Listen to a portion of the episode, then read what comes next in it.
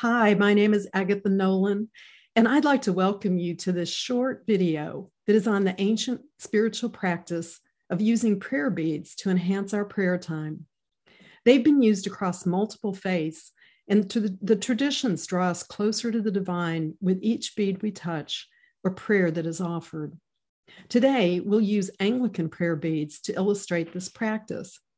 First, Let's start by lighting a candle to remind us of the light of Christ.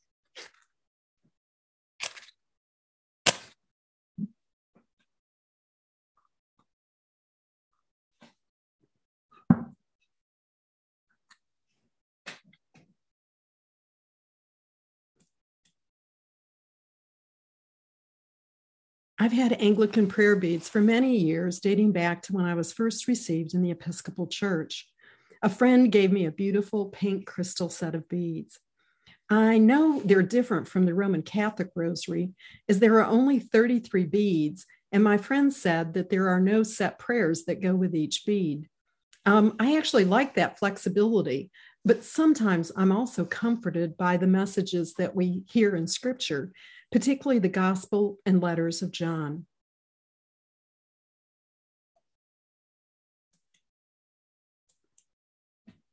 So I wrote a book that can be used as a companion to your prayer beads.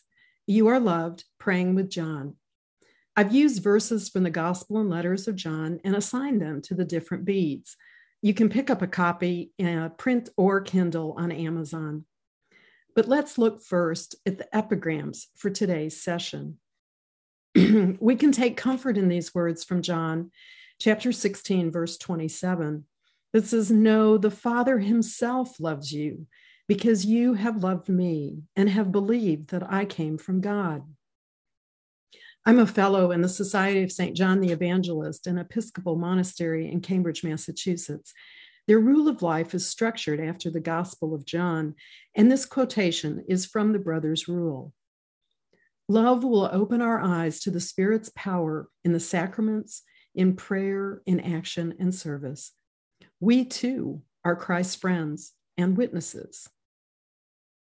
Let's now talk about using our prayer beads.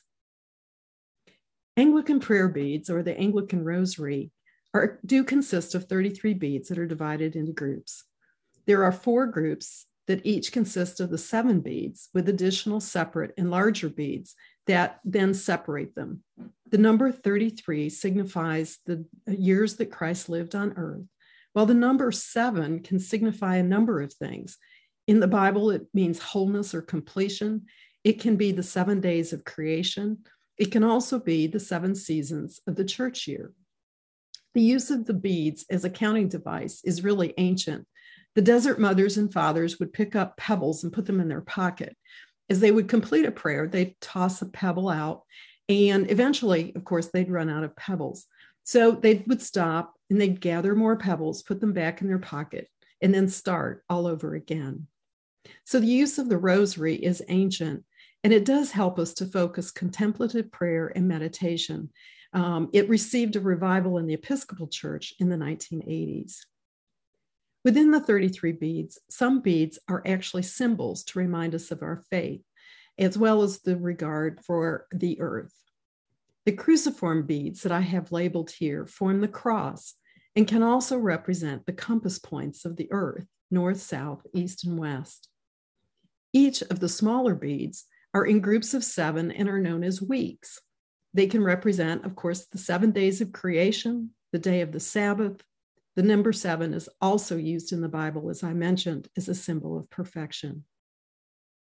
To enter into prayer, we begin with an invitatory bead. Much like we say a collect at the beginning of our services to invite us into worship, this um, some rosaries also have a resurrection bead. Um, I have included that here as well. When you use set prayers with your prayer beads, you'll usually see symbols like these to help you identify which bead to pray on. These symbols are not standard, but you will find that they're uniform uh, throughout one publication. Facing pages from the verse, on the left hand side, you'll find the verses from one chapter. And then on the right, we have a blank page labeled response.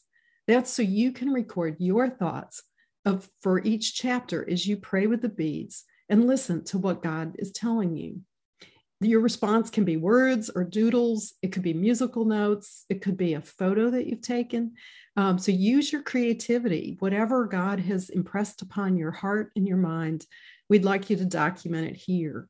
It may be that you need to take out multiple pages and you might dwell in one chapter for quite a period of time, um, hearing different things during different periods of your life.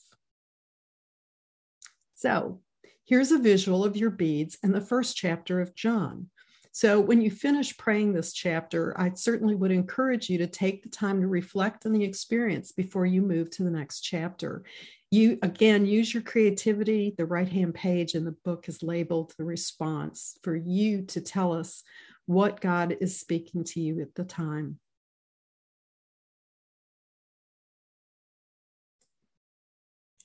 If you pray as part of a group, one person is designated as the leader and prays the first part of the phrase that's listed here in italics.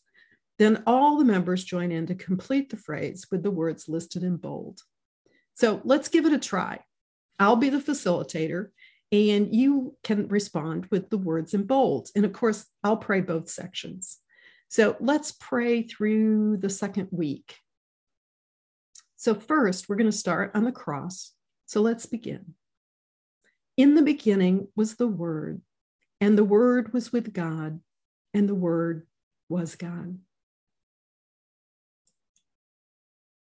Next, the true light that gives light to everyone was coming into the world.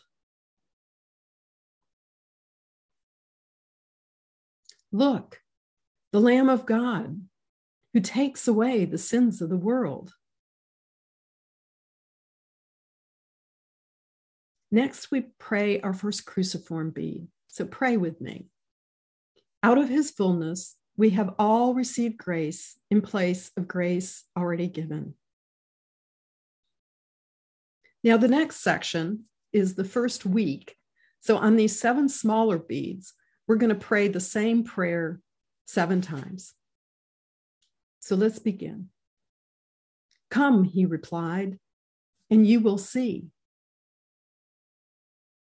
Come, he replied, and you will see. Come, he replied, and you will see.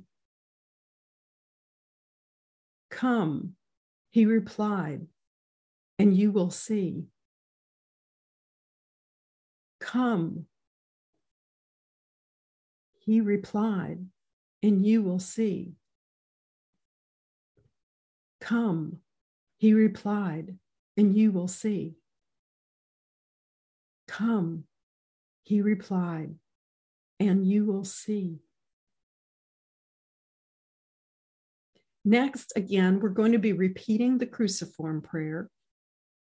Out of his fullness, we have all received grace in place of grace already given. So, on to the next week, uh, the next set of seven beads. This is really short.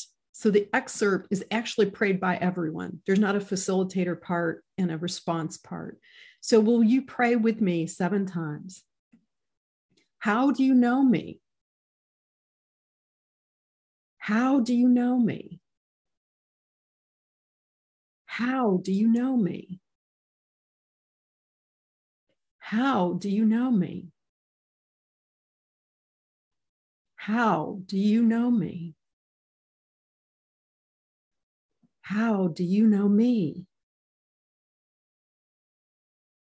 How do you know me?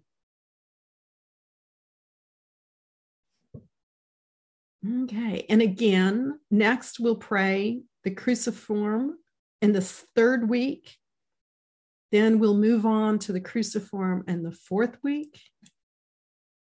And then, in order to complete our cycle, we will be going back through the prayers um, until we get back to the cross. So, you may find that you want to pray some chapters multiple times before moving on. Sometimes God asks us to hover and wait for a while.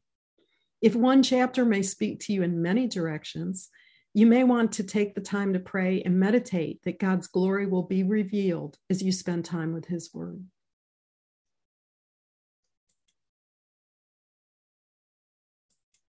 Thank you for your time today.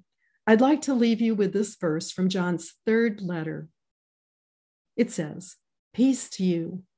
The friends here send their greetings. Greet the friends there by name. Blessings, my friend.